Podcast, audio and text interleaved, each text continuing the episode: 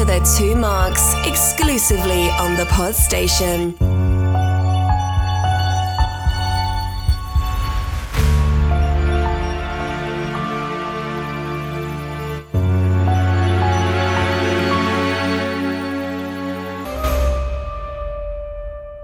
Welcome, listeners, to another episode of Loki, brought to you by the Two Marks. This time we are discussing episode 2, The Variant, and once again the Two Marks are delivering an irreverent review, providing you lively debate, conversation, and social commentary. Is this the start of a new Marvel detective show, Loki and Morbs? Has Roxxon rivaled Walmart and moved into big box stores? How many times will Loki be reminded he's merely a frost giant? And where can I get one of those TVA jackets? All this and more will be unpacked in this week's episode. Let me introduce my friend and co host, Mr. Mark Pollard. How are you? I'm good, mate. How are you? Better now, having seen episode two. Oh my god, I, I love this. I mean, spoiler alert, people. I absolutely love this series. I'm so excited for the whole. I mean, I know it's six episodes, which is very sad now. We're in episode two, a third of the way through. I absolutely think this is the best thing ever. It is. It's amazing. It's funny. It's exciting. Action. There's a little bit of emotion, but not too much because we don't like to get in touch with our emotional side. It's a bit of a who's done it type thing. So Falcon and the Winter Soldier was very buddy cop, wasn't it? Whereas this is more, I don't want to say line of duty, that's a bit rubbish. um, you know what I mean? Sort of figuring out the bone collector. It's like the bone collector. Yeah, there's a lot of mystique. You're not sure where it's going to go, and there's a lot of kind of cat and mouse thing going on, isn't there, between the two main characters with Owen Wilson and Loki. Loki's very convincing. He's as- quite low key. he doesn't keep it low key, does he? Whereas Owen Wilson's part, I mean, you mentioned it when we were watching it for a second time round, that he's true to his form of his character, that he, everything he's in is always him, isn't it? Yeah, he is Owen Wilson in Yeah. everything. He's like Robert Downey Jr., who I would never wish to replace as Iron Man. Every film he's in, he's just himself, and that's a wonderful thing where you just turn up for work and just be yourself, and everyone goes, "Oh, you're amazing! Here's fifty million dollars."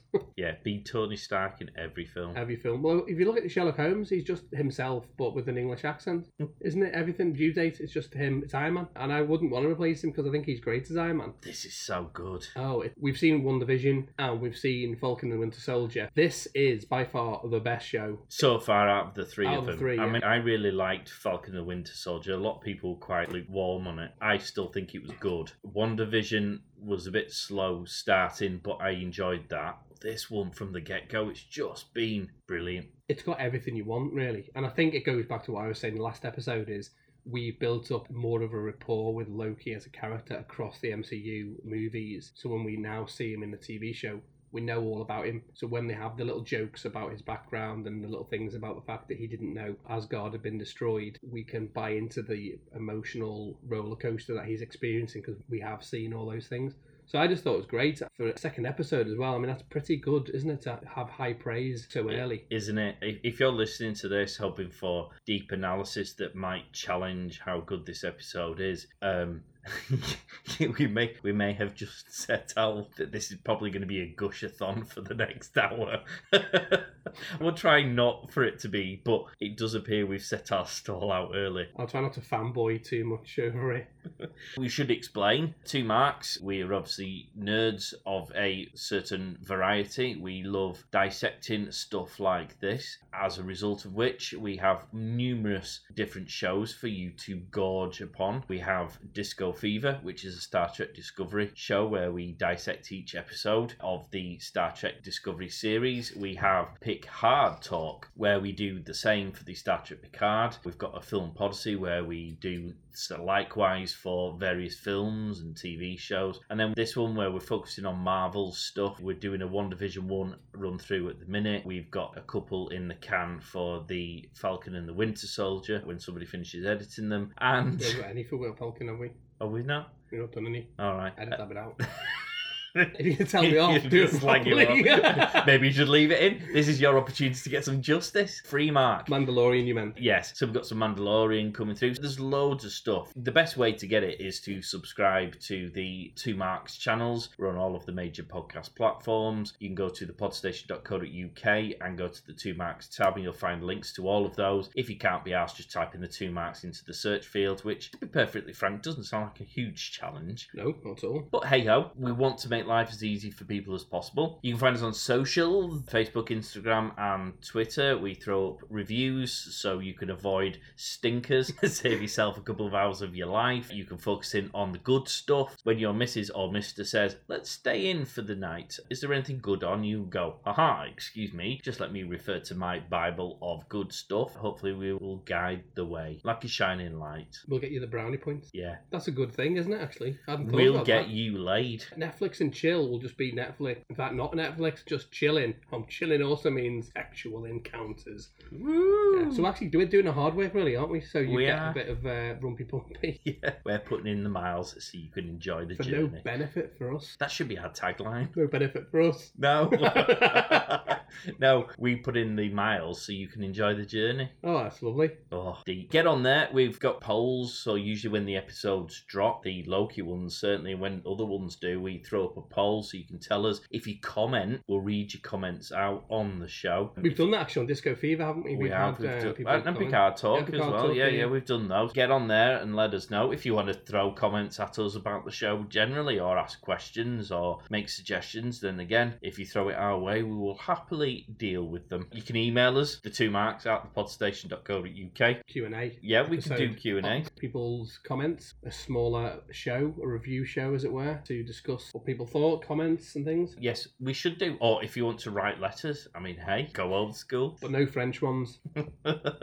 on Twitter, we've currently got the poll going. Insofar as the votes so far on episode two, we have 71% who feel that shit just got interesting. I agree, it did. Uh, with 29% doing the what? The actual vote, which is obviously that, oh my god, that's amazing. What's going on next? Nobody has yet voted for a trip to the archives or, like Loki, a bit obvious. So no one's gone for those. So far, everyone thinks it's a hit. That's good. Um, we also had, and I'm going to mention him because he's thrown us a couple of, of moves. Insurance Breaker has messaged us. Initially, was trying to work out whether or not it was worthwhile investing in Disney Plus on the basis that he's got subscriptions to 4,000 million other different subscription packages, which I'm sure anyone listening to this can probably sympathise with. We did go back and say that it is worth it now. I think Disney Plus has now started to drip feed us the good stuff. well, in fairness, what you can thank is COVID, because COVID has resulted.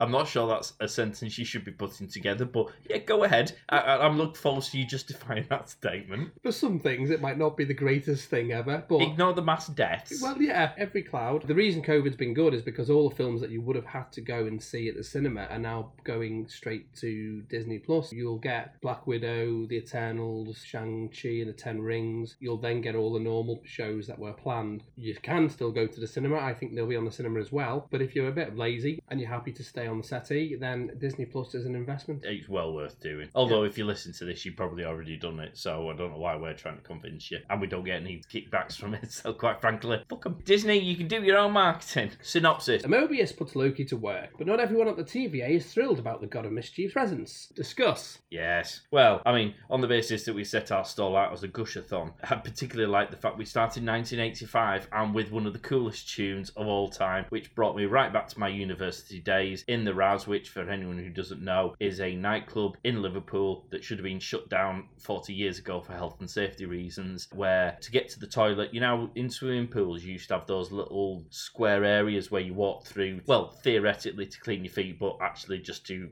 pass lots of germs amongst one another. They had one of those, but it was full of piss. Basically, people couldn't be bothered going to the toilet, so they'd wee in there. It'd fill up with wee. In order to actually get to the toilet, you had to leap over this, and obviously, if you missed it, and the the further on in the night when the more beverages you consumed, Yeah. the less, well, the more precarious it became. I think you paid £10 to get in. How much to get out? Well, you paid £10 to get in, and it was a pound a drink on everything. So was it a really averted the floor is lava? Oh my god, the walls were dripping wet because there was no air conditioning. If there'd been a fire, you would have all died. But it was one of the coolest nights ever. When that song came on, it just brought flashbacks to the dance floor where you've had too much to drink, you're dancing like a moron, but you don't care because the tune, and I'm dancing here. Holding out for a hero you're talking about. aren't you? Yeah, yeah. So there's a few footloose callbacks there, isn't there? Yeah. The only things I remember from the baths is the people who wore the veruca sock and those ridiculous Veruca filthy sock. people who had plasters on their feet that were not waterproof and you watch someone's foot and it was half lapping off, and you knew that when you were doing the breaststroke and you opened your mouth to breathe, that that was going in your mouth. Flashback there, but not the ones that we wanted to talk about. no. Disney, or Marvel, should I say, very cleverly lure us in. It shows us this very old fashioned Shakespearean town. Ooh, you wily foxes. And then 1985 pops up, thinking, oh, it's medieval. It's an oldie weldy. Now, I have a question, and please, if you're listening and you are one of these people, get in touch and explain. If you're going to one of these, whatever it is, dress up things, Cosplay. yeah, it's say medieval time. Who decides that they want to go as a bald monk? You know, like all the characters. men. Yeah, oh, bald, overweight men. I mean, most of you probably are already bald, overweight men. So why would you want to play that in cosplay? Surely you'd want to dress up as like a hero knight or you know something cool, not like the bald fat priest. It's an interesting question, and not the questions you want answering, but it is an interesting question. It is an interesting. Tell is. me if you're listening to this and you're one of those people. I'm, I am genuinely fascinated to understand this. I also particularly liked when they arrived and that lady pulled them up on the costumes because if I had been organising the event, that would have been me going, "Uh, you can get your asses out of here because you ain't wearing the proper pre-prescribed attire." I have a few cosplayers that I follow on my Instagram, and I mean, they put in the work. I mean, they make all of the weapons and outfits, and then you have the other people who go as monk. People like me who just turn up wearing a t-shirt with what it is. With a badge, turn- with a badge on. do you remember that? I do, we- I do. I've only ever been to one Star Trek convention. Mark kindly escorted me to show me around, and uh, we turned up. In fact, I didn't even have a badge, did I? I did. One of the days, I think Yeah. we put a badge on just to. You donated some money and got a special badge, special That was it, yeah. We put it on just to make it look like we made them. These people with green faces and We would wigs. go around and... photographing people. Oh, We- they we- were yeah. amazing. doing our own competition between the two of us of how many people we could see who'd put a bit of effort in. We also were doing a bit of shit stirring because any really pretty girls, we were going in and say, "Oh, can we have a picture?" Knowing that the fella standing next to him would be like really hived off. Would you just stand over there for us? you. See how far you could push it. Yeah. Yeah, we actually allowed a few uglies in, Which was us. which was us. I think it's called LARPing, live action role play. right. So LARPing is a bit like cosplay, but you literally follow it the rules. Right. And for example, a priestess, you'll have magical powers, and if you're a monk, you'll have certain things you have to do, and if you're a warrior, so on and so forth. I suppose it's like Civil War reenactors. It's that Yeah. type of thing, but it's more of a fantasy variant. Yeah. So this opens up thinking it's medieval, and then the 1985 comes up. The only thing of note that happened historically in real life is that Ronald Reagan visited in 1985. The main question that came out of this thoroughly entertaining start is the mind control that the new Loki, she Loki, we're going to refer to her as, uses on the soldiers. Yes, what did you think of that? Well, uh, initially, my, my first question was Does our Loki have that power? Because we haven't really seen him do it. We, we've seen him use the Mind Stone to do that, which is different because that's him using a magical item to achieve a goal. What it's later referred to as, a charm. She's cast a charm, which suggests magic in the same way as, say, Wanda does it, you know, casts a spell almost, which is quite interesting because this is where you get the different Lokis. Do they have different powers because they're obviously from different universes, essentially? Glad you brought that up. I would like to revisit that later if I can, because I have a prediction or at least a thought this could be something else. I'll listen to it. You see, he's on a roll because if you've listened to episode one, you will have heard Mark predict that it was going to be a female Loki, and he's obviously sitting there like the cat that got the cream because he got something right for a change, all on his lonesome as well. Congratulations, Mark. Insert round of applause here. and we also, because we watched this through again together, hence why I have a couple of notes. the fonts, we're trying to decide now, we may just be looking into this a bit more because the different fonts in the intro bit, I think it's more to depict the different types of Lokis that we actually see when prepping to go into one of the missions and Mm. they're showing all the different versions of Loki. That's what the font is, but you think there might be something else? because it's Marvel and because Marvel doesn't just do simple one dimensional, I have a feeling that there's possibly a code to whether each episode lands on a particularly different type of font. Obviously, each font has a different feel, whether it be a medieval one, futuristic font, whether these are where we end up on each episode for each variant of Loki. Got a couple of Easter eggs on the ones that we see presented in this episode of the variants of Loki Loki. Sometimes you can just look at things too much. All it is is just a creative decision to make the Loki intro look a bit tiny. There'll be someone out there though that's been through every single version of. Should have taken them hours. I suppose. Good on you for having the patience to do it, and Absolutely. bad on you for having the time to do it. Get a job. Yeah, there's other things you should be doing in your life. Well, while you're looking, tell us what those bloody lift buttons do. yeah, yeah, get in touch. Uh, give us the answer. Sure, they mean something. I think your answer is something I was thinking it could be, which I'll give at the end of the show, just for extra Ooh, mystique. tease. And I mean, talking of teases, I think I've got a thing for Miss Minute. She is great, isn't she? I don't just mean great as in character. The voice, it seems to inspire me. Does it make your pants haunted? Not quite, but yeah.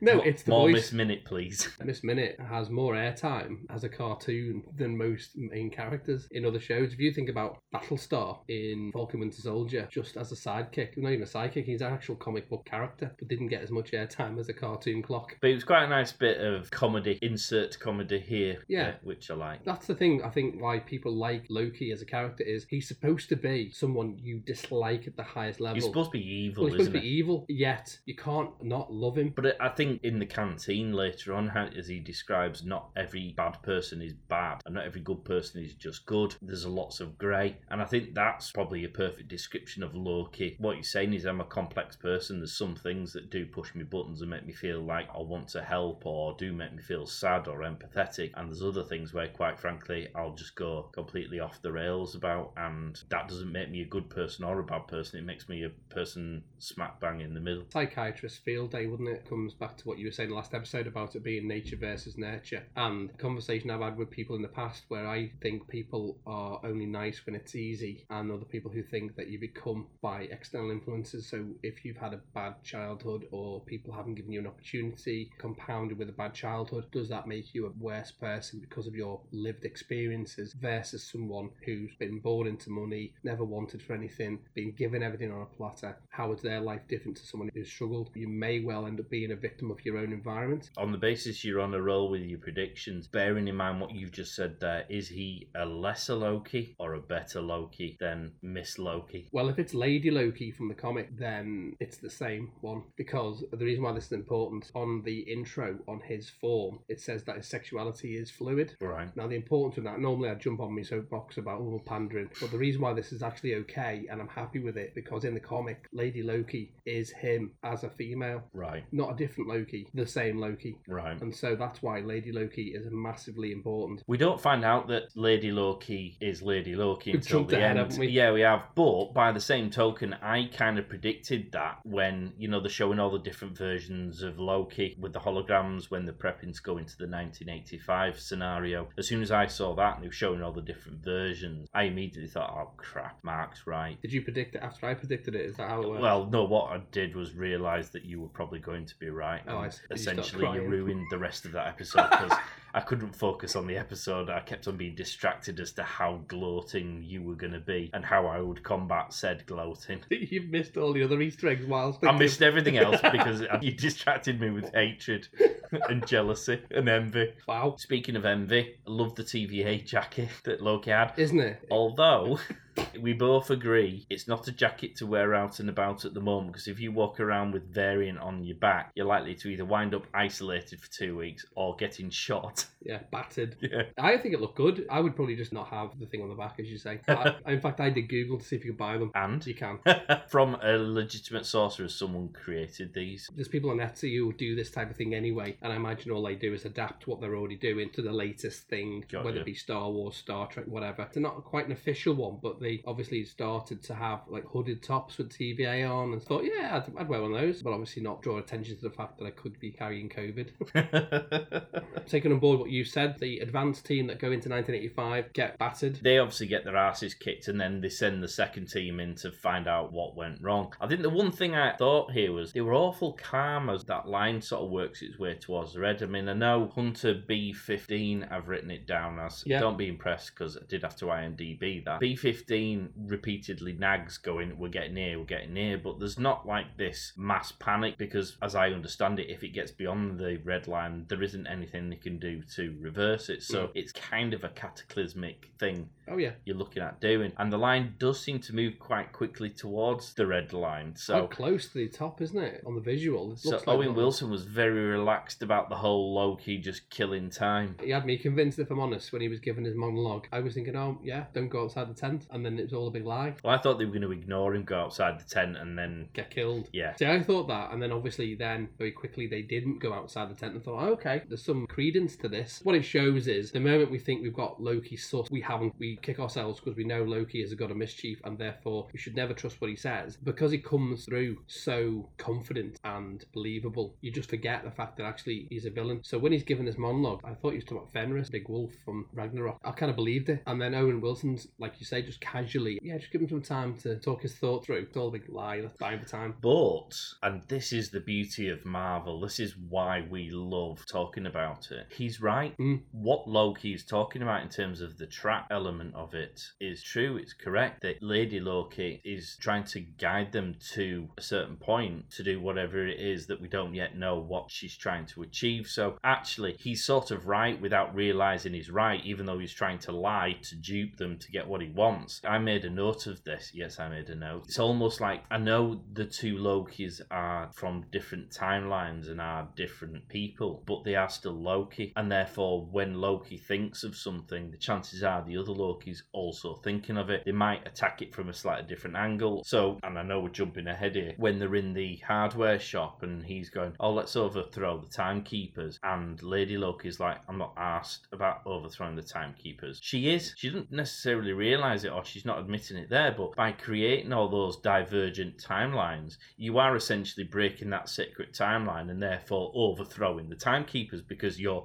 undermining what they're trying to do. And so, albeit Lady Loki doesn't think he's right with what he's saying, actually, what Loki is saying is right, and actually, what our Loki's trying to do in trying to get his hands on the timekeepers to overthrow them is sort of the same thing that she's doing, but perhaps with a different method. taking a different approach because he wants to overthrow them and stay out of time. He predicts what she does at the end of the episode, and what she does at the end of the episode is exactly what you said. The sacred timeline is obliterated, and thus she has taken control of the timeline, not in the way that he wants to, where he's Whereas she- Lady Loki just wants freedom to jump between Yes. the lines, doesn't she? and it looks like it'll achieve the same objective, but they're both taking it from a different vector. In reality, what he's predicted is the fact that she needed certain things. For example, she kidnapped C20, who's got the technology to open portals, which she needed. And over obviously the course of episode one, you find that these time reset bombs have been stolen. The two bits of technology are required to achieve what we find out happens at the end of this episode. And so essentially, is a trap. Yeah, So and it's it's, clever because it's sort of double questioning itself whilst not being untrue to itself at the same time. And I know that sentence makes no sense, but neither does this show, and that's why it's so amazing. We move on then back to the office. Mobius has a conversation with Ravonna Renslayer. What is good is clearly they have these conversations all the time because those rings of where he doesn't put his cup on a map, they must have these conversations regularly. I mean, I commented on it that the whole office and the whole vibe of the TVA has that North Korea communisty oppressive regime type vibe. And the more you listen to this show, the more that actually comes through because the timekeepers dictate everything. They're in charge of everything. Very few people get access to them. Nobody is able to question them. They just get told what happens, which is very dictatorial in Mhm. terms of how it's done. And Loki used the word propaganda, which perfectly describes this whole place. Everything is geared towards making the people who work in the TVA believe hook, line, and sinker everything that the timekeepers want them to believe, which is where it starts to get interesting. A with our Loki and B with Lady Loki because they're very much questioning the timekeepers. Who are they? What gives them the right? I'm a god. What are they? If I'm not a god, then they're clearly not an all powerful being either, in which case, who gives them the right to tell us? And when he starts discussing about free will and the absence of it, he starts to unpick. And I think Mobius is going to, at some point, I think he already sort of slightly buys into it, the free will and the timekeeper thing, but I think at some point he will probably rebel. Apart from the aesthetics, if you consider the sacred timeline as one singular linear route or path, taking it further, if you think about a cassette tape, it can only go forwards or back, can't go any other way. It's a one dimensional track. So even the little things like that is all nuanced to focus on one direction, not the band. The Well, to be honest, the people who know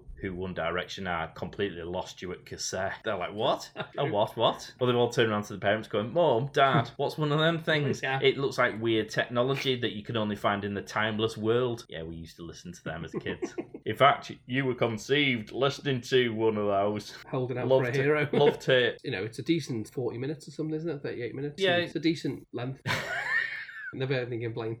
It's a solid length. I don't feel like I've been cheated out of my episode. A bit like Wanda, where some of them were really short and it's like finished already. Obviously, at the end of each of these Loki episodes, I'll be like, oh my god, I've got six more days to have to try and Mm. control my urges and desire for more. And what can I do to cheat the timeline, the sacred timeline, to get more Loki instantly? It's more because it's so great, not because I feel like I've been cheated out of time. When it gets to its end, we'll be looking forward to a season two or whatever the next thing is. For the time it is, you get a lot of exposition and the story's always moving. Well, it's funny because they're only doing six episodes, which is less than the Wanda. So technically, I suspect Wanda and Loki, when you add them up, are the same. But because the longer Yeah. episodes, it feels better. It does. Maybe a lesson. But I think at the end of each episode, you feel that you've moved forward. You don't feel like you're just in a holding pattern waiting for the next episode to conclude. Let's take your WandaVision. You, It's not my WandaVision, it's Disney's. Don't try and labour me with WandaVision. You described as the first and second episode should have been one episode. By the time you got to episode four, the three episodes really were not important to one of Loki. It skipped the It's- foreplay and gone straight, Straight into in, the yeah, good yes. stuff. Episode two, it's actually heating up now. Shit's got real. Well, So- according to Judge Ravonna, who's a proper negative Nelly, by the way, mm. she only knows one word and it's no.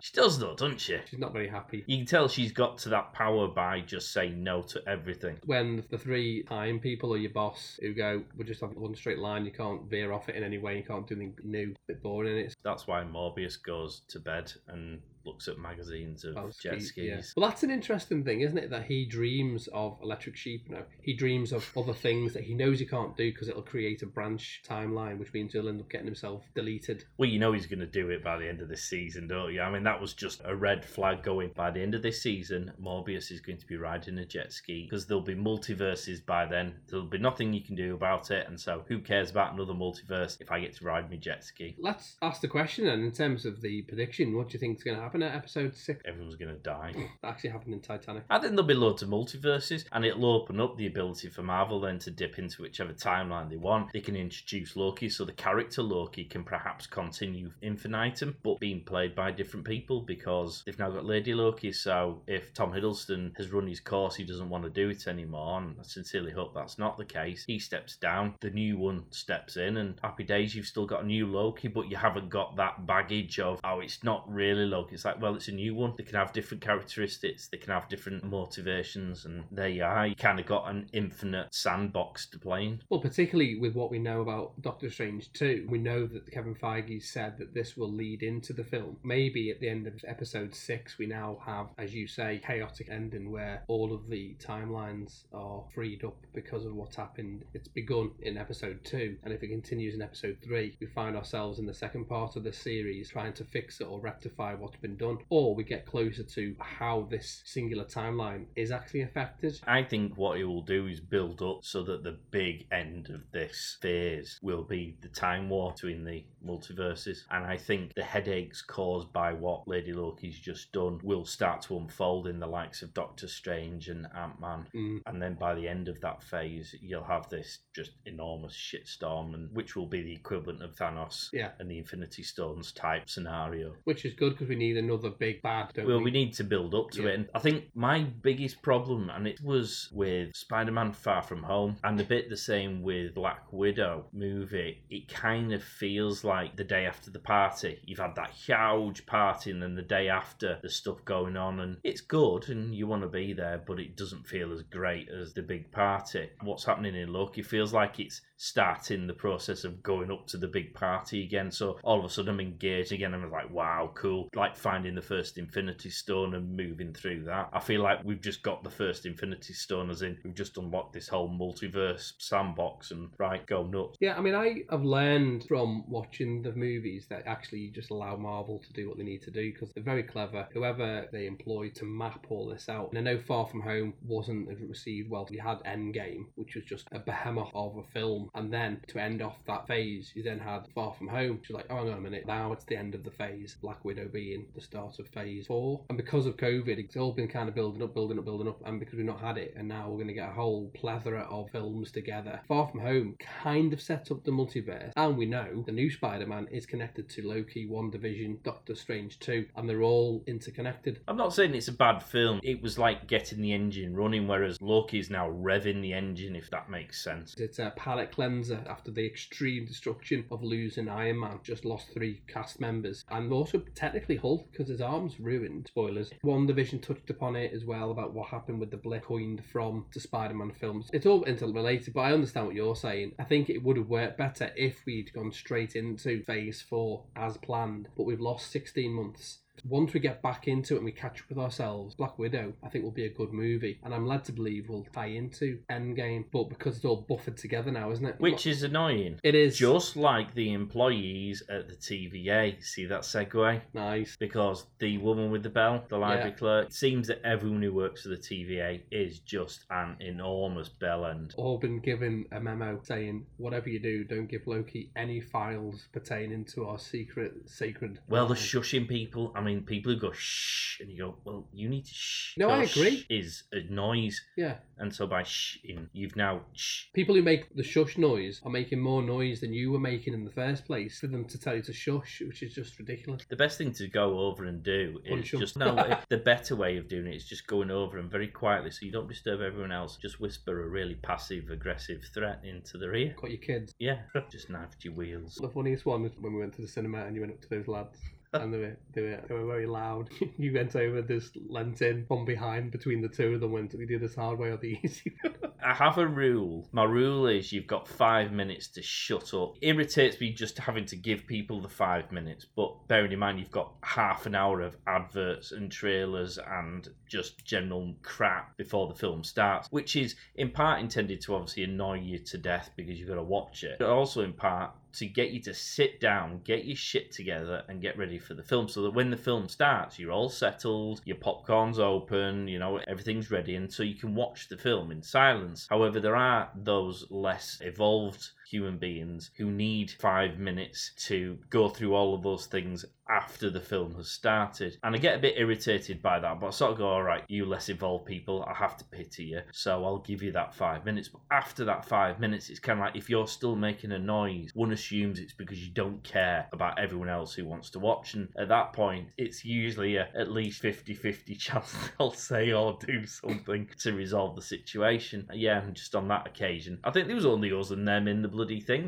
that made it worse. No, it was. That's what my pet hates. First of all, for some reason the cinemas have the world's loudest things to buy, isn't it? Sweets, popcorn, nachos, the crunchiest things ever. As you rightly say, you get enough time to scoff them down, finish your conversations, turn your fucking phone off, and focus on what you've just paid £9, 10 pence to watch. There's a reason why you and I go to the gallery. So if you're the Odeon, we're not a sponsor, but we love what you offer. Uh, and although we're paying a lot of money for it, and I'd eat stuff that I'd never normally buy. It removes you from the idiots Yeah. and puts you usually next to people on a date who are too busy trying to shag each other in, in the chair next you. And that's fine. I'm happy for them to get it on. As long as they do it quietly, they can do whatever they want in their seats. I'm just happy that they're doing it quietly. I would encourage petting. I would, act- petting. I would have heavy petting as a, in fact cinemas should do a promotion with the swimming baths and say you can't do heavy petting in the swimming bath. Come to the cinema and pay twenty five pounds for a season ticket or whatever. Get it all on, get your tongue dancing going on. While you and I, in complete silence with people with fifteen chromosomes or less at the bottom, and we can just enjoy ourselves. Because actually, what we do do is we get there early and we eat all the loud stuff before we go in. We try. I mean, it reminds me of another story. I appreciate we're massively digressing here, but when the first Lord of the Rings film came out, now I hadn't read the books, but my mum and my sisters had, so they were actually more excited about watching this than I was. And it came out around about Christmas time, so I went to see it with them when I went back home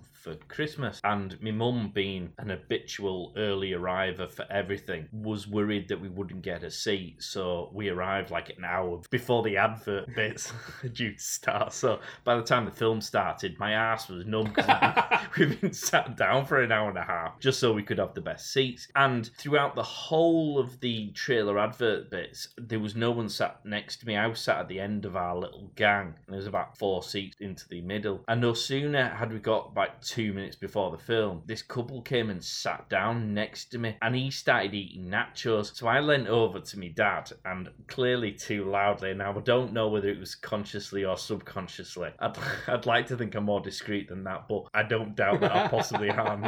I leant into me dad and went, "Can you believe what are the bloody chances? I've been sat here for an hour and a half, and then he plonked his ass down and that's crunching in my ear. Now, blessed, this guy must have heard me say this and proceeded to suck the nachos throughout the whole film. I've never seen someone so subconsciously trying to eat nachos as quietly as possible. So he didn't disturb me through the film. I regret to this day not just giving that person a hug at the end because I felt really bad. If you're out there and you're listening to this show, Get in touch. like a Stella Black. Yeah, yeah, I feel like. Anyway, Loki. Well, we created a branch timeline with that, haven't we? We did. Right, let's, let's blow that timeline up and bring ourselves back onto the sacred one. So the librarian who he's trying to get the files from has clearly been given a memo, hasn't she? To give him the least amount of information, and he has these files where he finds out, rather sadly, that Asgard's been destroyed. Yeah, you see, this was weird because for a brief moment he looks generally mortified, doesn't he? He looks Mm. really upset, and then really moves past that quite quickly. It's weird. Do you think that's for show though? don't know. I don't know whether he, he rationalizes it by being, well, it's not my timeline, or it's not going to happen to me, or Mm. I'm never going to have to experience that because I am now in a timeless scenario, Yeah. or whether it is for show. I don't know. It, it does seem to really impact him. Well, the one thing you did pick up on is only 10,000 people that occupy Asgard, which is the world's smallest village. Sounds amazing. No queues. Well, beautiful is it? If you just go outside the outer rims, just fields and nothing. You just Well, if you go little into the cottage. interims, it sounds like there's Nobody. fields and nobody. Yeah. Oh my god, my good. dream How place. good's that? I'm going to apply for a visa to Asgard as soon as COVID allows. Well, actually, if you're in Asgard, it wouldn't even apply, would it? Social distancing is just a way of life. I did like though when he realizes what's happened, the cunning ploy by Loki, how he goes and ruins Mobius' salad. Is that not the world's smallest salad bowl? Was a bit small for a salad. I mean, a salad on its own is not the biggest meal you can have, is it? Well, I know salads are supposed to be healthy, but that's like a healthy, healthy salad because there's nothing of it. Well, I normally have two salads because there's not enough in one. and I usually have a side order of chips. Ah, explains a lot, doesn't it? does. But I quite liked his, I say his, but Marvel's creative approach to find out that we now know the reason why Lady Loki is hiding out in extinction level events, Mm. which is a clever way because you're thinking, well, how can you not be picked up by this time variance authority? Find out if we can test this theory and go to Pompeii.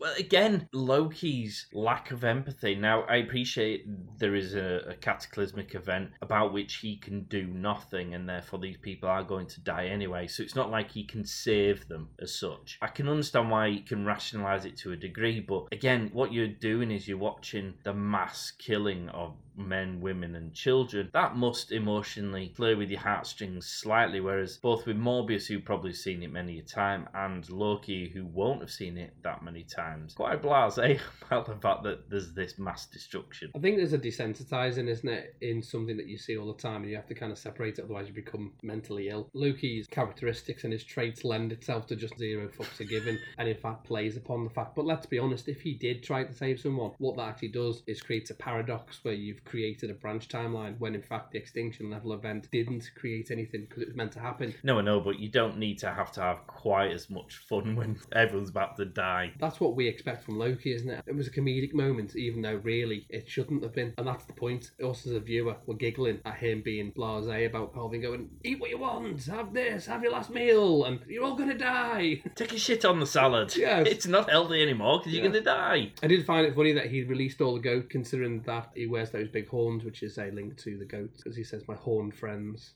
Yeah. If you see him in the Avengers, he has elaborate horns. And in fact, when they show the different variants of him, there's like the Viking Loki, he's all got the horns. I was too busy stressing about how they were going to get out of that timeline before they were killed by the volcano. They Yeah. didn't seem in any great rush as the mass, toxic, highly hot, combustible smoke cloud descended upon Pompeii. And they were like, Yes, we're right. And I was like, Get out of there. He just took his time grandstanding on the fact that he was right. Yeah, they didn't show them getting away. In fact, things like that, I do feel like those little things are, I suppose, very minuscule criticisms because they do the same thing, don't they, with the timeline in 1985 when they put the bombs down or as they're heading towards the red line. There's no urgency, it just takes away that little feeling of anxiety and tension in the scene. That's a good point. I suppose maybe it's because they've done it so many times. You know, like you or I would be panicking on how long it's going to take that grenade to go off. Maybe they've seen through visiting different branch timelines how long things took, or they know. Yeah, it's only going to take a fraction of a second, isn't it? And Yeah. if you need a fraction of a second to get through the door, even before you get through the door, maybe you'll sustain heavy burns. Although I suppose Loki being back in that world probably could survive stuff like that, being a god. That's the other thing we noticed. He's got his magic back, hasn't he? Well, he has it in Yeah. the real world, doesn't he? In the timelines, he gets back what he doesn't have in the TVA. Well, it answers a question you asked last episode, which was regards to the Infinity Stones, and the reason why they have no value is because they're outside of the time that they were supposed to be in. That's why the Tesseract, the glow, diminishes because it's outside of its period. I know, but he could have picked up all of the Infinity Stones. You'd just pocket them all. He might not necessarily know what happens if you put them all together, but he will know from having used the Tesseract. Mind Stones give you power, and if you have more power, then you're more powerful. I think what is missing is the gauntlet, which makes them all work. Well, no, you can use them individually. You just can't use them collectively without something like the yeah. gauntlet. But presumably, you'd steal them first and then figure that bit out further down the line. I've been filling my pockets with them Infinity Well, Stones. Ah. Oh, here we go. Now I've realised the reason why they're worthless is because the time that they've taken them from has now been evaporated from existence. So those stones wouldn't work in another timeline. They are representative of where they've come from, which has now been deleted. Okay. For example, if he went to 1985, which he has done in here, they technically exist in that timeline. He's never come across them because he's in Wisconsin, but in that timeline they exist, and then they immediately delete it. So now they don't exist, and then they go to another timeline. So all they're doing is taking souvenirs, but the timeline that they came from doesn't exist, and therefore they don't have the value. They would be a duplication in another timeline. Whatever. That's that your default answer to do with time. God, does anyone else Oh. get bored of him being right? I'm merely posing a solution to the answer. Boring. Get on with it. Moving on, having been proven right with the fact that Pompeii doesn't show up as a Nexus event, they realise that obviously hiding out in extinction level events through time, and then the Kablooey suite that the French boy. Now, do you think she left them on purpose as a trap to lure them there, which ties back into the theory that Loki had when he was pretending back in 1985 that they were setting traps to lure you there? Do we think that was a lure, or do you think she just had some honour and gave it to the kid? It would be a rookie mistake to make if you didn't want to get caught by the one agency that's tasked with the one job to find. Yeah, it feels it feels like a sloppy thing to do by accident. Yeah, I think you're right. I think it's part of a bigger curve to the whole arc of the story that she knew because this is the whole thing with time, which is going to make your head explode. She may well know what happens with him due to being able to observe what happens. I'm going to go into this a little bit deeper later on. You've But- got a lot of stuff to explain at the end of I this know, show, I haven't you? It's just because I don't want to give away too many Easter eggs beforehand. In my additional information, I've got basically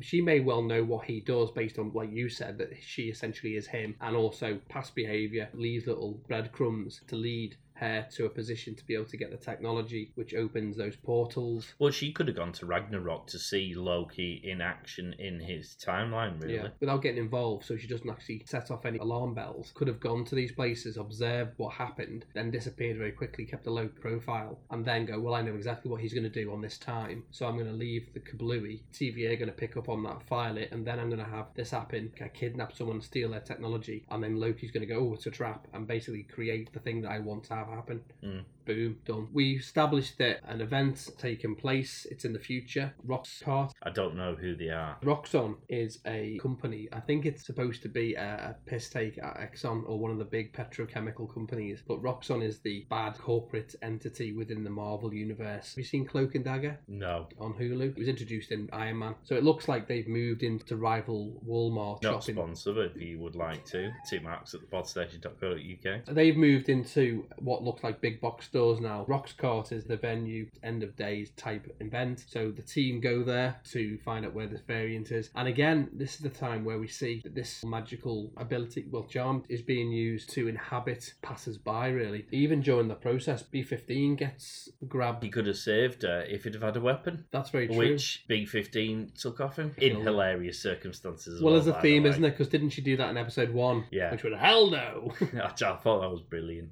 And she's absolutely right as well. You would not. It does make me question Mobius a little bit. What did he give them the weapons to him, knowing that B15 had come on got absolutely not? Or does he genuinely trust Loki? Because clearly doesn't he? Because he calls him out on a regular basis about it. That's an interesting dynamic, and I think the two characters work well together because they both bounce off each other. But he's a bit blasé, isn't he? He should be following the rules, and he does to a certain degree. But then other things like the weapon situation, he's literally going to give a baby a knife. It's B15 who goes, eh, hell no, and kind of checks him on it. When in fact, technically, he's her boss. In actual fact, B15 takes Loki off his hands Mm, because she doesn't trust him yeah, to keep a proper eye, which, again, perfect logical sense. just shows that he probably wants to trust him and wants to give him a little bit of leeway to prove himself. It's going to be interesting to see what powers Loki has that perhaps Lady Loki doesn't have, and vice versa. It does appear they have different skill sets, and we're assuming she's more superior, whereas probably more likely they're just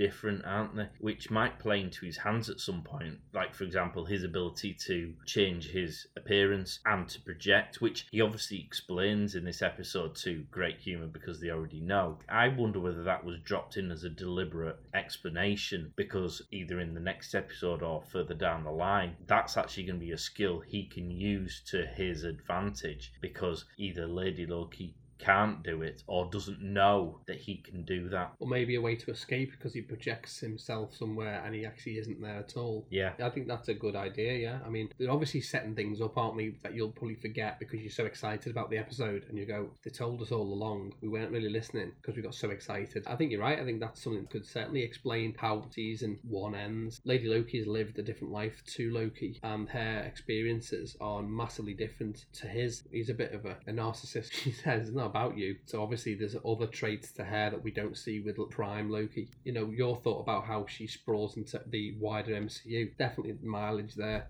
I think it would be a massive mistake, particularly the fact that she's featured heavily in the comics. She was first introduced in 2008. Talking about getting all excited and missing things, my missus described me as a 10 year old boy when we were switching the episode on, which is why I've now realised I have to watch the episode multiple times before doing this show because I'm just so engrossed in being ridiculously excited when I watch these things. My ability to absorb anything of any great detail or fact is now an impossible because I'm too busy going, oh my god, oh my god, oh my god. I can imagine just an exciting show, isn't it? A bit like the guy who was doing the hurricane sale. Speaking of overexcited people, now we know that it was a bit of a joke because Lady Loki was hiding the fact that she'd taken control of this person. The irony is there are morons out there who would do that. They see the word sale and they would risk life Oh, and yes. live. You watch those videos of like Black Friday Oh my word! or yeah. you know Boxing Day Yeah. sales, and people are trampling over people, and there's people punching the living shit out of one another because they've both gone for the same last box of Yeah. whatever it is, and they're fighting over who gets it. yeah. And you look at that and you think, yeah, that, that's not too far from reality. No, it's true. As ridiculous as it There's a massive tidal wave coming, and I'm going to get a pile of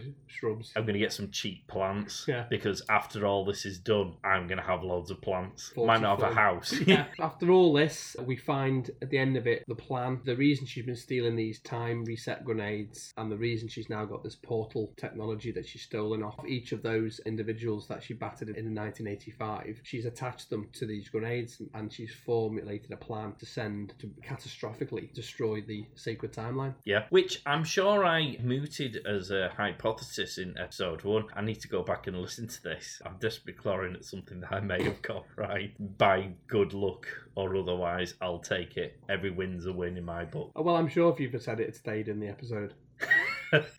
Even though you're editing it, you just I would leave that in. I wouldn't. be that nasty. retrospectively delete it. I wouldn't be that mean. You notice some. I mean, I, uh, uh, we're going to spoil an Easter egg. I'm sure you've got here, but I feel it's the appropriate time to slide it in. You spotted the beauty because I said to you while we were watching the episode, "I wonder where those bombs are going," and you went, "Well, I know." And showed me, and I was incredibly excited by this finding. This is why you get excited because Marvel thinks of everything. There's a reason why this works and DC doesn't. DC doesn't have any of this, and that's sad, isn't it? Really, Yeah. You think about all the wonderful characters they could use, and yet we end up watching Batman again.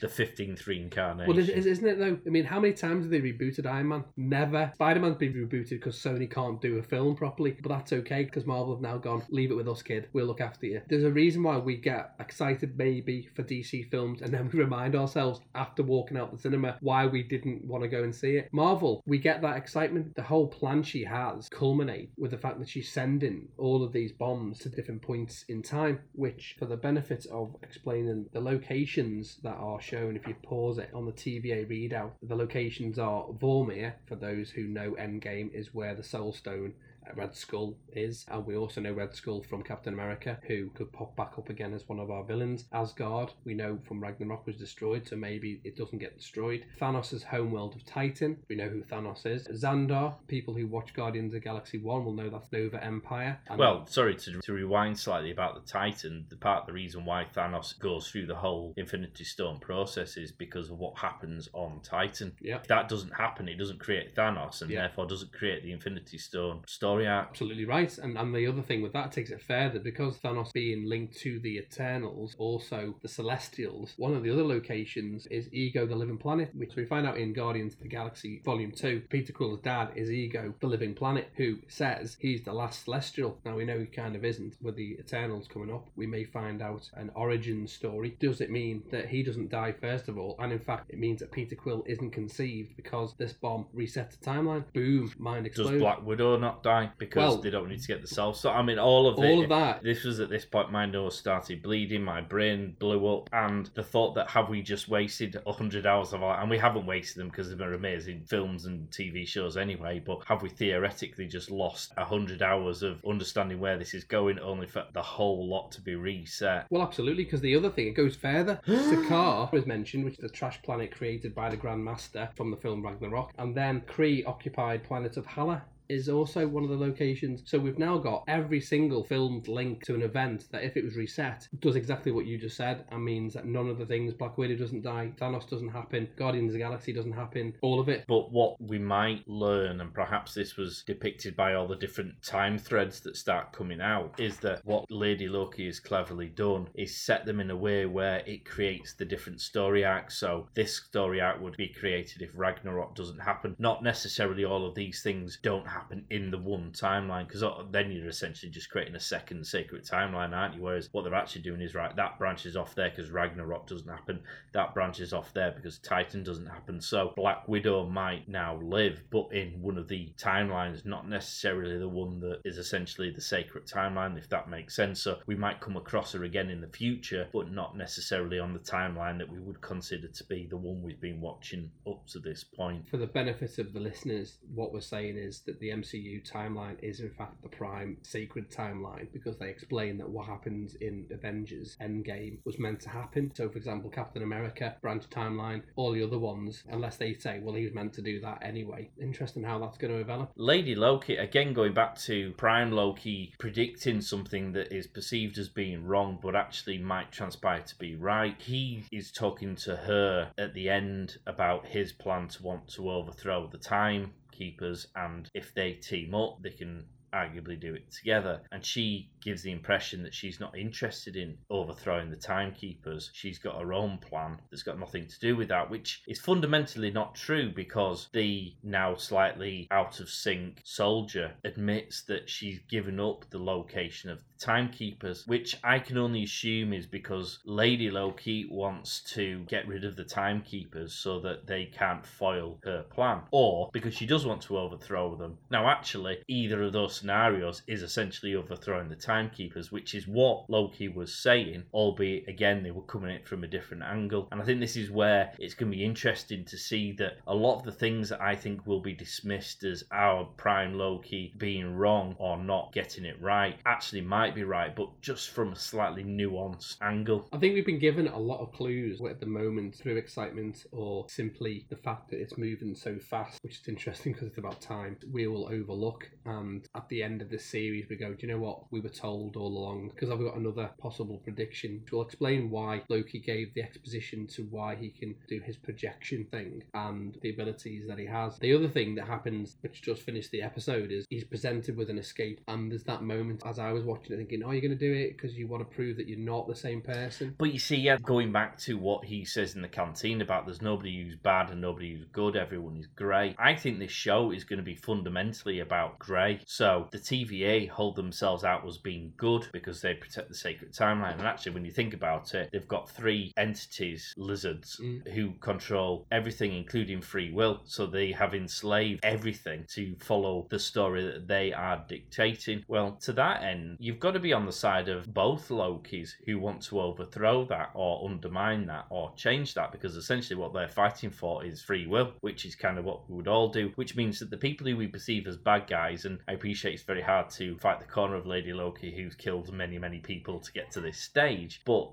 the principle for which she seems to be fighting, albeit for her own selfish purposes, is she wants to be able to do what she wants without three lizards telling her how it's going to be. And that's not a bad thing. So all of a sudden, the bad people are possibly the good people, and the good people are possibly the bad people. But actually, as Loki says, neither of good or bad. They're all just fighting in the grey area. I think it's also a matter of perspective, isn't it? I think Yeah. when you're trying to do good, sometimes you can get far away from actually the real point of where you started, and then you end up being the villain. Well, the TVA staff believe they're good because they're upkeeping that principle that they've been fed. But Lady Loki probably thinks she's the goody because she's freeing people of the enslavement of the timekeepers. So, as you say, whoever's side you're sitting on, you see it from their side, and you suddenly go, hmm, actually, you've got a point there. Well, if you consider the book The Omega Man, the Charlton Heston film, in fact, which was remade to be I Am Legend, the twist to that story is he's going out killing all these vampires overnight, and, and he's actually the legend that they talk of because he's killing their people. So the twist is he's the villain. Yeah. Definitely food for thought there. Loki jumps through the portal. We'll see what episode three brings. so exciting. Now, you've been teasing us with some Easter eggs all the way through this. You've just been toying with our emotions, just luring us into the witch's house made of gingerbread, ready to push us in the oven. I'm ready now to be pushed in the oven. Cool. It won't be, Well, there's, no, there's no oven. Okay, that's reassuring. Yes. Well, in my additional information, apparently, when preparing for the role of Mobius, Owen Wilson didn't do any background research into reading the comics or anything. So, in fact, Tom Hiddleston spent the time telling him the whole story of the MCU. If you listen to an interview that the uh, producer, whose name escapes me, I mentioned it and forgot her name in the, the last one, they got Tom Hiddleston to talk through the whole development of Loki as a character to help them understand with the writing and producing of this film. So he's done an awful lot of explaining. He only got paid for all this time. Explains why he may be executive producer credit as well as the fact that he's been Loki for the whole time. I just think it's funny. Owen Wilson's got the part, doesn't know anything about the comics, and Tom's gone, Come on, sit me trailer. I'll tell you all about the story. He does seem like the world's most laid back human being. I think he's a decent guy. I could visualize him sitting with a nice pot of tea, some crumpets, and just sharing with Owen Wilson. And Owen Wilson comes across as a very laid back, chilled guy. How stereotypical have you just made that British actor? Very Crum- good. crumpet and tea Have some tea and crumpet. And, and cucumber sandwiches, they shall follow. with the crust cut off. I just see them two of them having a good chat, and he's just like, "Yeah, this is great," and tell us more. And just dead laid Yeah, back. man. Yeah, isn't he? He's just dead laid back. That was a horrendous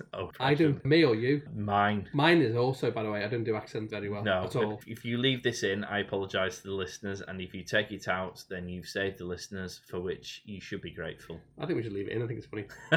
Um, the other thing which is interesting about his name, which I said to you, it's not quite a palindrome, but Mobius, B Mobius, or whatever it is, cast your mind back way back to Endgame. The time traveling thing that Tony Stark comes up with is called the Mobius strip, Ah. which is about time travel. Also, one of the things I noticed, this is where we're going to get proper deep in your head, is going to explode all over the place. There's a reference to what's called zero variance energy, which is interesting because zero matter has been referenced in Agents of S.H.I.E.L.D. and actually linked to the Inhumans. It's called dark force, which is negative energy drawn from parallel dimensions. So that's what's been referenced in Agents of S.H.I.E.L.D. The other interesting fact about zero variance, the principle within quantum mechanics is, particularly for being observable, with quantum Zeno paradox, which is that a system can't change while it's being observed. If you're watching it, atoms can't move or change, which then brings you to the Schrodinger's cat paradox. What? While you're watching something, atoms can't move. What? Is that true? It's just been proven by Cornell University. For example, in terms of time, in terms of quantum mechanics,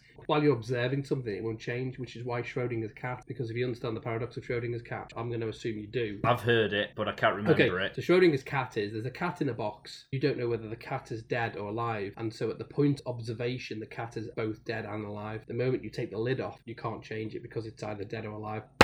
That's me just fainted. he broke me. One of the interesting things I noticed is in the room when he's talking to Judge Renslayer, he puts his cup down, but she says to him, put it on a mat, and the mat's a hexagon, which, if you remember, the big thing about WandaVision was it's all about the hexagons. Was the hexagon the one where she did the hex at the end? Well, the hex is kind of a link to the hexagon, but the actual area that she occupied was the shape of a hexagon. Uh, okay. So I just thought it was either a nod. You don't know though, do you? Yeah, it, it could be, it couldn't be. The, the beauty of this is, and everyone who's listening to this has probably done the same thing. It just gives you copious reason to delve into something that possibly wasn't given a second thought, but some stuff is, and you kick yourself when you miss it because you go, "Oh, it was there." You can go too deep, or you can not go deep enough. And the problem is, is because everything's connected, and we know WandaVision is connected to Loki and all the others. The hexagon may be just a throwaway. It just might be happenstance that it happens to be a hexagon-shaped coaster, or it could be a little nod to the fact that what happened. Because bear in mind, Loki goes into Doctor Strange, and Wanda does. all of the shows are connected, but the important thing about WandaVision is Wanda is in fact a Nexus level event, so they could have been picked up by the TVA at some point. They haven't done anything about it. Well, we don't know that yet, do we? Because we're, we're watching it in Ah. again quantum mechanics. We're watching it in a closed environment. Or did they give her a free pass like they did the Avengers? Talk about double standards. Uh, That still bothers me. Suppose it's a blank canvas and they just go, well, it's meant to happen. Was it though? I bet you there's a report somewhere that says it wasn't. It's all redacted. I just like Wanda, so I'm just going to give her a pass. Let it go. Oshkosh, Wisconsin. The importance of that, it's an actual tribute to a key figure within the Marvel universe. Mobius M. Mobius is in fact based upon Mark Gruenwald, who is the editor and writer of some of the characters who came up with Crossbones US agents that we've seen in Falcon and Winter Soldier. I think he lived there. Got you. The other thing that we touched upon, the fact that she has this power, which was reminiscent of how Wanda deals with people when she touches them. Also, a little bit how Vision did, where he touched people and got them to tell them. We can In- put away prison. oh, God, wait. In, in, in 20 years' time, it'll all come out. But he touches them. I can't say the word touch. Can't say the sentence without me. Manipulated. I mean, it still sounds bad, but it, it's Fondled. less than touch. Yeah. Manipulated. He manipulated people by touching them for them to open up to say, "Let me go. I'm a prisoner in Wiz." I've committed now. you just go for it. Go for it. In for a Uh, penny. For those who are studying at Operation Yewtree, it's got nothing to do with that. the way he touches them, their eyes kind of glow, don't they?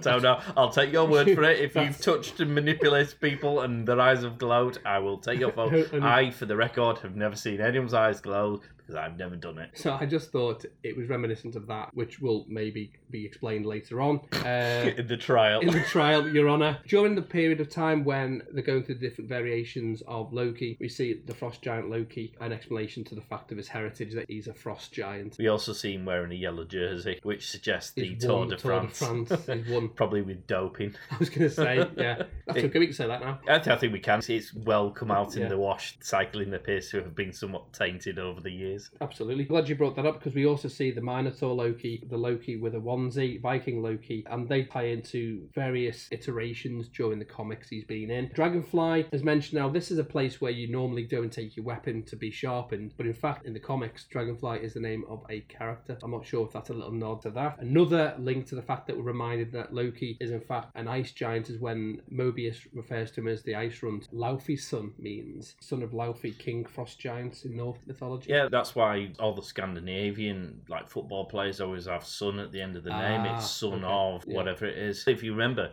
Thor Odin's son because he's the son of Odin. I knew something. Hurrah! Hurrah! Ding ding ding ding. Just something to keep banging on about, really, which is Them and their, their traditions. Now, the other thing that was in the library, 372, which alludes to the comic book 1986 issue of Mighty Thor, which the TVA's Justice Peace plays a major role. Ragnarok was mentioned. It was interesting that they had 10,000 people. Well, nine thousand. I think you'll find they didn't even have 10,000. No, you round it up, don't you? Because it's embarrassing.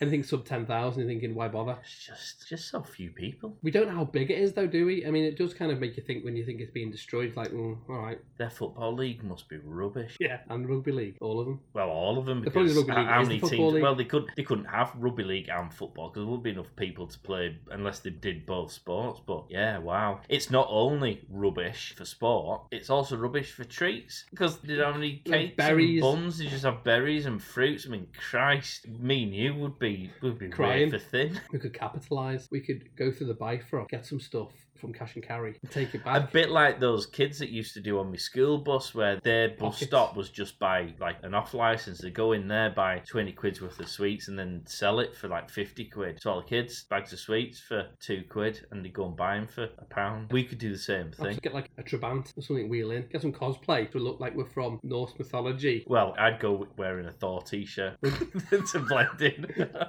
I'd have the Avengers one. And they go, I don't know who these people are. Like, oh, you'll know. Depends when we Do you want go. A bag of sweets? Want a bag of sweets? Do you want some bonbons? what is this magic you tell me of? Put it in your mouth. It, it explodes with sherbet and pops. Put it in your mouth and suck them. And, and, the, and the sweets. And then you hear the police coming through the Bifrost. They're like, they followed us. Touching manipulation. I'm off. The other thing on the file in the TVA that he's looking through is the the Revengers, which is a reminder of what Thor came up with. Is it in Ragnarok? Comes up with it. Uh, which we'll quickly get. oh my god, how many more? Hour four. Pushing Hulk from the Rainbow Bridge, which is an interesting callback to the Ragnarok film, but in fact, the wolf Fenris takes Hulk off the bridge. But he was never there for He- Ragnarok. He must have read the report. That's where he got it. Sorry if on. everyone who's listening to this is going, uh, obvious. I've just Yeah. cottoned on. we know what actually happened, which gives us an example of how things can change based on different variants. The other thing that was a cheeky nod was when they're going to stab me in the back, and he's like, "I would never do that." And in fact, actually, uh, Agent Coulson, Yeah. and he's like, "You have, Thor you have." Well, no, Thor killed him by stabbing him in the back. Metaphorically and Well, literally. probably the goat. A little cheeky nod to the fact that he wears massive big horns on his helmet. Oi, Um, oi, hey. Roxxon is the huge corporation that comes across all of the MCU. Everything sounds Everything- dirty everything now sounds we've got into that Yeah. mindset, doesn't it? Lady Loki is introduced in this episode, but in fact was introduced in the 2008 comic. My other prediction or possible suggestion, Oh, based we on go. to end and round off my Easter eggs, is the person we see, in fact, the Enchantress. And I'll give you two reasons why, or three reasons now. He explains about being able to project. However, he also uses the word enchanted when she's touching people, which is what the Enchantress would do. But upon further deep, deep delving, if you look at the foreign credits, the word Sylvie comes up in the comics. Sylvie Lushton is in fact the formidable sorceress that is empowered by Loki and she controls people. Wow. So she might not be Loki. So I think is projecting the facsimile of Lady Loki also explains why when she touches people their eyes glow. The clues are being led. Going to throw it out there. Ooh. And where, whether we find episode three, it's not Lady Loki at all, but it's actually the Enchantress. Do you think he's overreaching himself, listeners? Let us know. Comment. Has he chanced himself one too many times? He gets it right once. Does he now think he's going to get it right every time? Getting ballsy. And Let us know. Not to be confused by the ridiculous Enchantress from the DC universe. that If you've seen Suicide Oh, yeah, Squad. my God, yeah. that one. This one will That travesty. that- Now, we forgot to do this. We normally give the episode a rating out of 10, which is ironic because we're now giving the shows as a whole a rating out of 5 stars. But I think we should stick to the marks out of 10 for the episodes just because because we have. why not? Now, we didn't do it for episode 1 and we completely forgot, largely because I don't think I did any prep work whatsoever. What would you give episode one out of ten, then move on to episode two. I So- wrote uh, in my notes last week that it was going to be 9 out of 10. Ooh. For anyone who's listened to our previous shows, it's a bold move on Mark's part. He normally goes on about how "Ooh, you've got to give yourself one, room no to go, blah, blah, blah. Nine. Okay. You give yourself room to maneuver. What are you giving episode two? 9 out of 10. Oh, there is no way that episode one and episode two are as good as each other. Episode two is clearly better than episode one. I don't know. I think they're on the same level. You're so 'Cause I could- impossible. No, not really. bet you would give episode 1 9 and give us episode two ten. Yeah, I would. So the point goes back to what the perennial conversation is. What if episode 3 is much better than 1 and 2? What are you going to give it? 10.5 or Yeah, no, but you can't hover on nine on the off chance that one episode might be better. It turns out at the end of that season, you've given them all nine, but actually you thought one of them was better. Anyway, do you know what? If it was going to be, no, I, I was going to say if I was going to be uber critical, I'm not going to be at all. It was, episode one was a nine, and episode two was a ten. I just think they're brilliant, absolutely faultless. At the moment, they are exactly what I hoped Wanda and Falcon were going to be. And whilst I enjoyed both of those as a series, this one is just ticking all of my boxes. And I, I can't even quite fathom why. I don't know whether it's because it's a new universe, it's new stuff, whether it's Loki as a character. I, I don't know what it is that's floating me boat with this, but Christ alive, keep it coming, guys. I think this is exactly I was looking forward to this type of excitement with Wanda and with Falcon. They've not reached the limit that I would have expected for a Marvel show. They've developed story arcs nicely. So we've obviously, I think, with Wanda, we've tiptoed into the is she going to become a baddie and a very powerful baddie at that because she's become almost unhinged by the grief that she's experienced. With Falcon the Winter Soldier, we've looked at the effects of the blip, which is great because, as always with Marvel, it's a big story arc and they don't just leave it flailing in the wind. That's going to have a lot of legs to run on it. But both of those things kind of feel disconnected insofar as they feel like things that might become relevant in the future. Whereas I think with Loki, with the whole multiverse thread, it's like this happens now, it's relevant now, it's going to be really, really important to all of the stuff that we're going to be seeing right now. And so I think because it feels more timely, it makes it more exciting because it's like, yeah, we're going to get stuck into this now and it's going to be really, really important right now. I think the reason why I like it is because I've got more synergy with Loki as a You went and used that word, didn't you? Do we have to pay money I think someone? you should have to do because I hate that word. But go on, keep synergizing with Loki. I think it's because we've bought into him from the very, very beginning. If it had been Captain America, I'd have exactly the same buy-in. Bruce Banner, same thing. Iron Man, same thing. Because these are now kind of your second generation Avengers, Falcon has only come in the last three movies. We do have the same emotional investment, do we? I guess. No, and I think yeah, I think you're right there. If we'd have seen Winter Soldier from the beginning and we'd seen his story arc grow, particularly when he was in Wakanda, we'd have more buy-in. And Falcon, technically, he's not a superhero of any kind. He's just been given technology by Iron Man. And I don't mind that. I think, as you say, there isn't that same emotional buy in because he's been a very superfluous character to Captain America. So we've only got really, really tiny snippets into his backstory Mm. by proxy of being in the Captain America films. Whereas with Captain America, with them being core films about him, we've had the full influx of his story. Whereas I thought the TV series of Falcon was to perhaps do that very thing. And I feel slightly more invested in him now we've got to the end of that series, but not in the same way that I was by the end of the first Captain America movie. Again, not perhaps to the same extent that I was by the end of,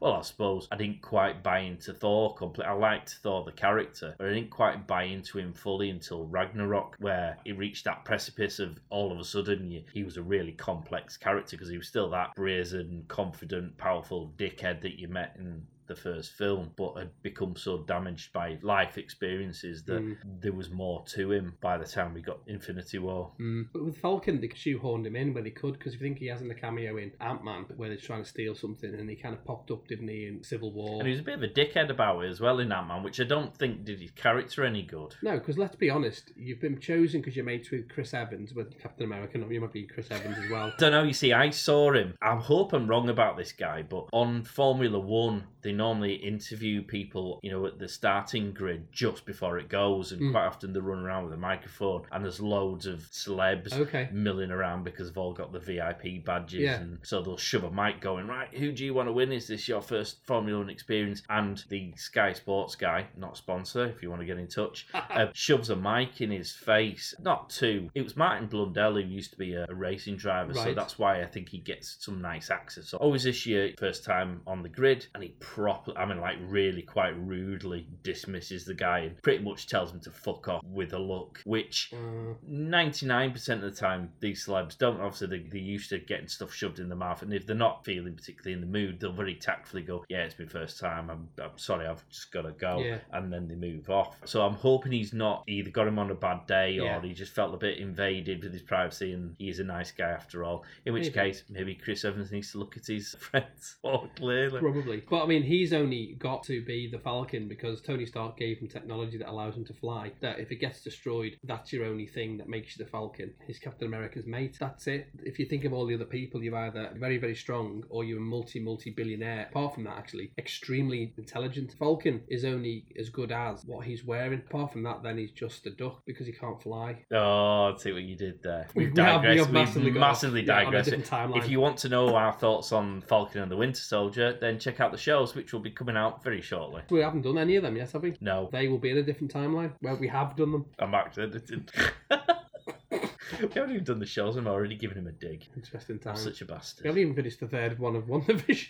no, we haven't. We've been sidetracked by this. So yeah, I think that Well, I think that's it. Yeah. We, we get in touch if you disagree with our opinions. If we've missed something, you think we're an idiot, then get in touch on the socials we mentioned before, using the email. Give us a review. It'd be really cool to get a review, positive or negative. We're not bothered. Just some feedback would be nice. any Any feedback whatsoever would be great, mate. Fun as always. Can't Absolutely. wait to do this next time. episode this time three, next week. you're Yeah. Good. Thanks for tuning in. Bye. Bye. Excelsior.